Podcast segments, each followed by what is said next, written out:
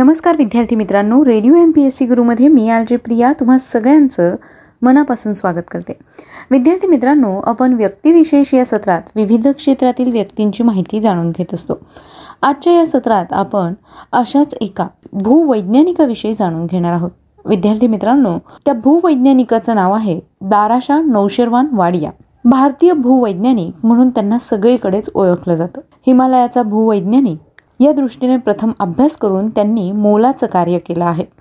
त्यांच्या या संशोधनाचा भारतातील भूवैज्ञानिक संशोधकांच्या विचारावर प्रभाव पडला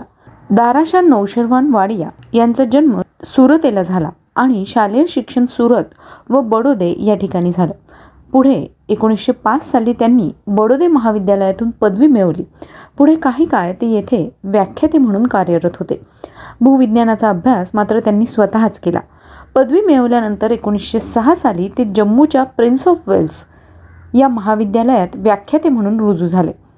व एकोणीसशे एकवीस सालापर्यंत ते याच ठिकाणी होते त्यांनी तेथे भूविज्ञान विभाग सुरू करून समृद्ध बनवला एकोणीसशे एकवीस साली ते भारतीय भूवैज्ञानिक सर्वेक्षण संस्थेत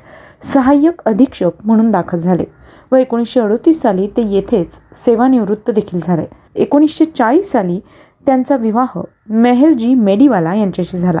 पुढे त्यांनी सिलोनच्या श्रीलंकेच्या इम्पेरियल इन्स्टिट्यूटचे प्रमुख खनिज सर्वेक्षक म्हणून काम केले एकोणीसशे चौवेचाळीस साली भारत सरकारचे भूवैज्ञानिक सल्लागार म्हणून त्यांची नेमणूक झाली शिवाय इंडियन ब्युरो ऑफ माइन्स हे संघटनेचे ते पहिले संचालक म्हणून एकोणीसशे सत्तेचाळीस साली नेमले गेले याचबरोबर एकोणीसशे एकोणपन्नास ते एकोणीसशे एकोणसत्तर या कालावधीत ते अणुऊर्जा आयोगाच्या कच्च्या खनिज विभागाचे पहिले प्रमुख होते आणि भूविज्ञानाचे पहिले राष्ट्रीय अध्यापक म्हणून एकोणीसशे त्रेसष्ट साली देखील त्यांची नियुक्ती करण्यात आली होती वाडी यांनी जवळजवळ आयुष्यभर हिमालयातील खडकांचा अभ्यास केला हिमालयाविषयीच्या काही भूवैज्ञानिक प्रश्नांची उत्तरे शोधणे हा त्यामागील हेतू होता एकोणीसशे सात ते एकोणीसशे वीस दरम्यान महाविद्यालयीन सुट्टीचा सर्व काळ त्यांनी महाविद्यालयाच्या पायथ्या टेकड्यांच्या अभ्यासात घालवला तसेच त्यांनी तेथील खडक खनिजे व जीवाश्म यांचे नमुने मोठ्या प्रमाणात जमवले सर्वेक्षणाचे त्यांचे बहुतेक वायव्य भारतात पीर पंजाल हजारा काश्मीर हिमालय वायव्य पंजाब वझारिस्तानचा काही भाग झाले आणि या भागात खनिज तेल आढळू शकेल असे अनुमान त्यांनी केले होते काश्मीरमधील पुराण महाकल्प सुमारे एकशे वीस ते साठ कोटी वर्षांपूर्वीच्या पुराण महाकल्प ते गण ते प्लायस्टोसिन सुमारे सहा लाख ते अकरा हजार वर्षांपूर्वीच्या काळातील खडकांच्या थरांची माहिती देणारा मोठा शोधनिबंध त्यांनी एकोणीसशे अठ्ठावीस साली प्रसिद्ध केला यामध्ये त्यांनी वायव्य हिमालयातील शैल समूहांची गुंतागुंतीची संरचना स्पष्ट करण्याचा प्रयत्न केला syntaxis of the north western Himalayas या एकोणीसशे अडोतीस साली प्रसिद्ध झालेल्या त्यांच्या शोधनिबंधामुळे त्यांना राष्ट्रीय व आंतरराष्ट्रीय ख्याती प्राप्त झाली हिमालय हा आसाम ते काश्मीर असा अडीच हजार किलोमीटर एकाच दिशेत पसरलेला आहे नंगा पर्वताजनिक मात्र या पर्वतरांगात थोड्याशाच अंतरात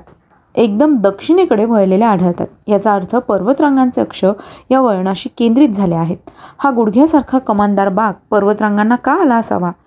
याचे स्पष्टीकरण वाडी यांनी या लेखात दिले होते भूमीचा पंजाबमधील भाग पाचरीप्रमाणे तेथीस भुद्रोणीत घुसला असून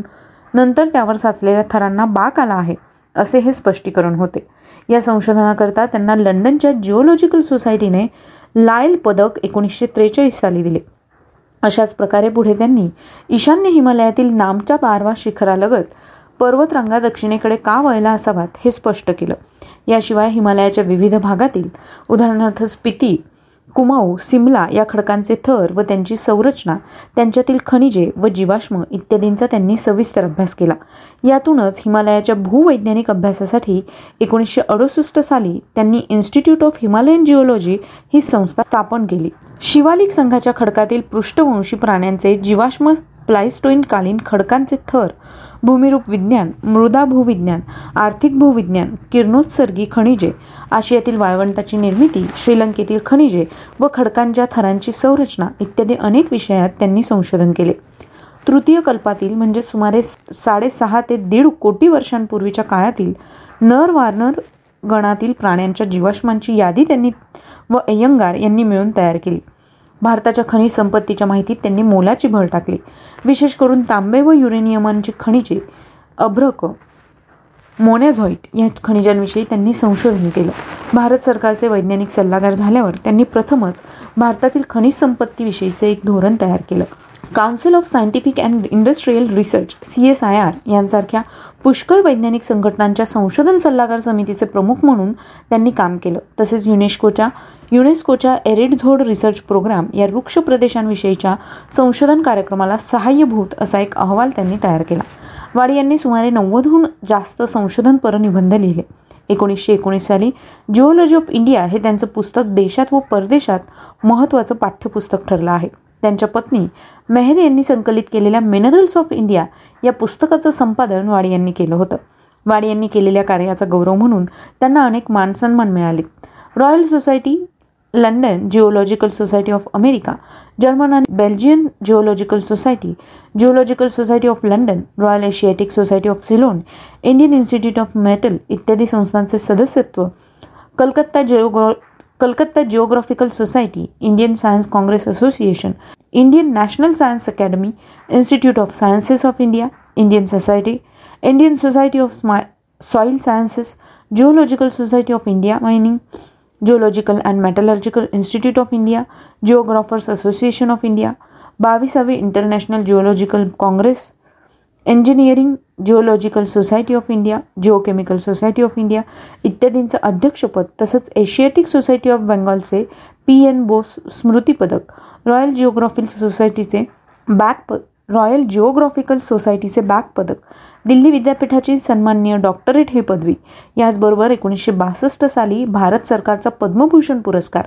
जर्मन जिओलॉजिकल सोसायटीचे लिओपॉल्ट फोन प्लॉकेट हे पदक मेघनाथ सहा पदक इंडियन नॅशनल सायन्स अकॅडमीचे खैतान सुवर्णपदक एशियाटिक सोसायटी कलकत्त्याचे सर्वाधिकारी सुवर्णपदक कलकत्ता विद्यापीठाची सन्माननीय डी एस सी पदवी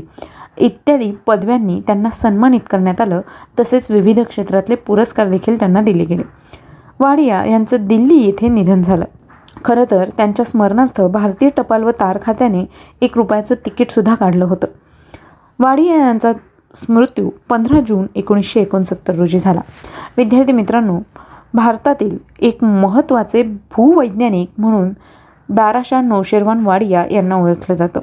तेव्हा म्हणूनच आपण त्यांच्याविषयीची ही माहिती जाणून घेतली ही माहिती तुम्हाला कशी वाटली याविषयी आम्हाला नक्की फीडबॅक द्या त्याकरता आमचा व्हॉट्सअप क्रमांक आहे शहाऐंशी अठ्ठ्याण्णव शहाऐंशी अठ्ठ्याण्णव ऐंशी म्हणजेच eight six nine eight eight six nine eight eight zero चला तर मग विद्यार्थी मित्रांनो मी आर जे प्रिया तुम्हा सगळ्यांची रजा घेते पुन्हा भेटूया व्यक्तिविशेष या सत्रात एका नवीन व्यक्तीची माहिती घेऊन तोपर्यंत काळजी घ्या सुरक्षित राहा आणि अर्थातच ऐकत राहा तुमचा लाडका radio radio M P S C Guru stay युन to radio M P S C Guru spreading the knowledge power by spectrum academy